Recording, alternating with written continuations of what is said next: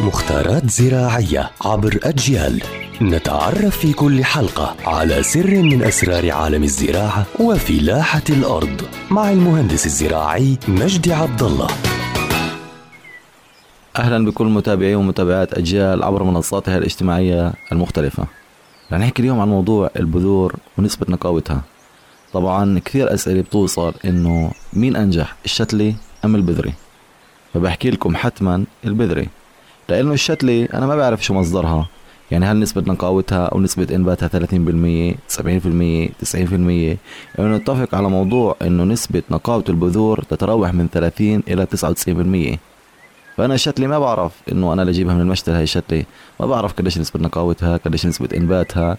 هل هاي الشتلي نقية؟ هل هاي الشتلي إنتاجيتها مزبوطة أو لا؟ أما البذور فأنا بكون مكتوب على ال label اللي أنا باخذه أو على الكيس اللي أنا باخذه أو على الكيس الأصلي تاع البذور نسبة النقاوه نسبة الإنبات إيه، معالجه مش معالجه فترة الإنتاج أيضا.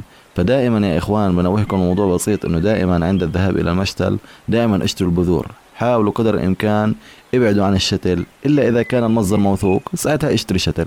لكن كنسبة نجاح فالبذور أنجح لأنه أنت بتكون عارف نسبة النقاوة ونسبة الإنبات. ويعطيكم العافية.